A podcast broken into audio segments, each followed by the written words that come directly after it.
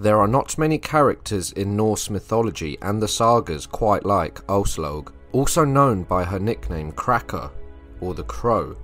In the sagas, we look back to the glories of a distant and perhaps largely imaginary past, where semi historical and legendary things are said to have taken place.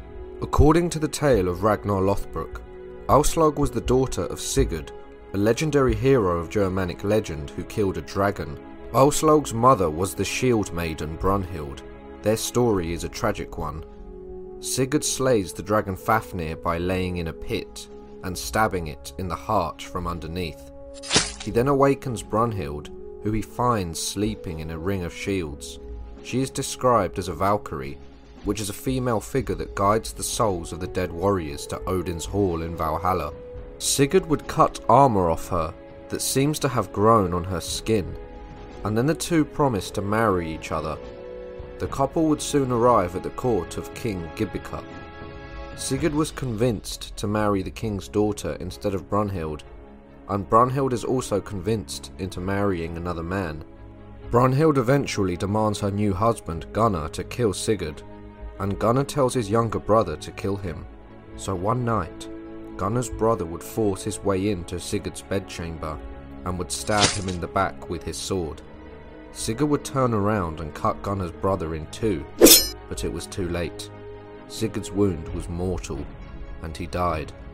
Brunhild would soon after commit suicide, and she and Sigurd would both burn on the same pyre. At the deaths of Sigurd and Brunhild, a man called Heimir would take care of Aslaug, who at this point was a young child.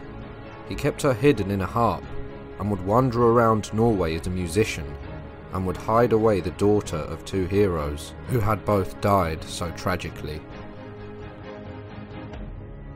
Heimir and Aslaug would arrive at Spangereid in Norway, where they stayed for the night in the house of two peasants called Aki and Grima.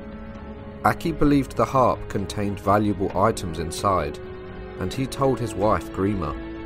Grima then persuaded her husband Aki to murder Heimir while he was sleeping, which he proceeded to do.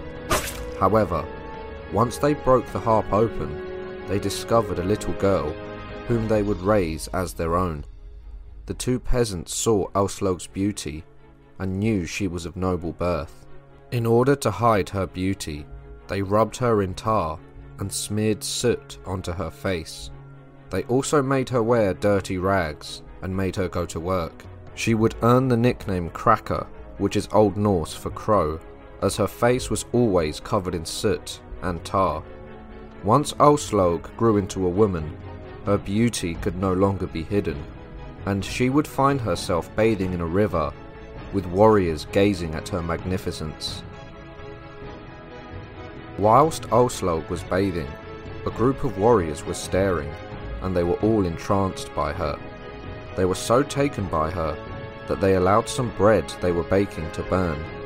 These men just so happened to be Ragnar Lothbrok's men, and when he inquired about why they allowed the bread to burn, they told him about this woman they had seen. Ragnar told his warriors to bring her back, and he told his men to give her three simple instructions to come not dressed or undressed, to come not hungry, but not full, and not alone, but not with others.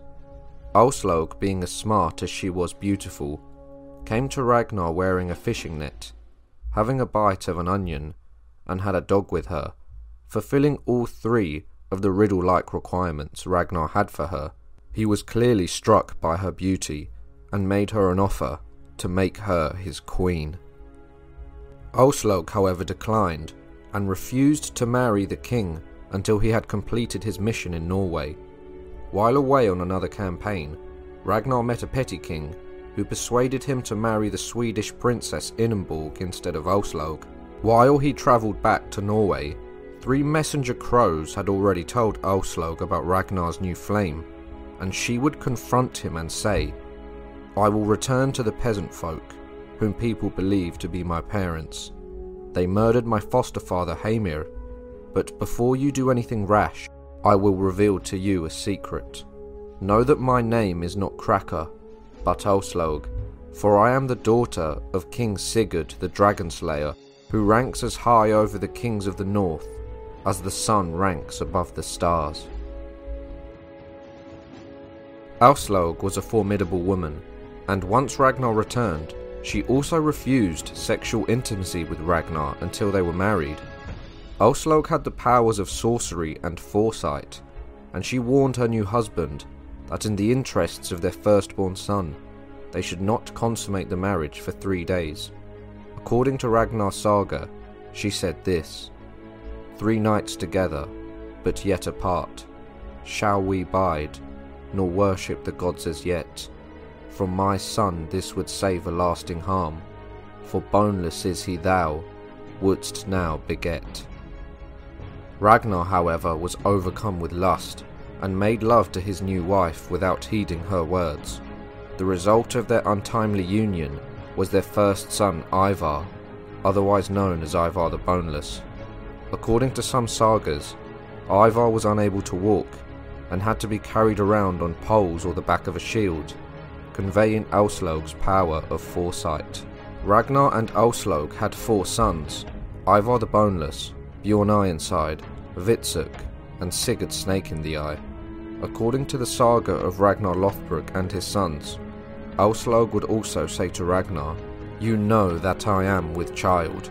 It will be a male child that I have, and a snake will lie within the boy's eyes, I want the boy to be called after my father, as within his eye will be the mark of glory. Aslaug would soon after go into labour, and Sigurd would be born. He was laid on the lap of Ragnar's cloak. Sigurd was born with a mark in his eye depicting the image of an Ouroboros, an ancient symbol depicting a serpent or dragon eating its own tail.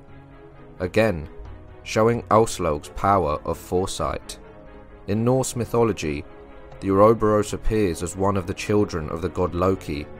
This serpent grew so large that it could encircle the entire world. Ragnar would soon decide to go to England, but before he departed, Aslaug would give him a prophetic warning to not go. He went anyway, and fell into the hands of King Ella of Northumbria, and was thrown into a pit of snakes where he met his tragic death. She survived her spouse by many years, honouring the memory of the noble Viking who had rescued her from thraldom and made her a queen of the realm.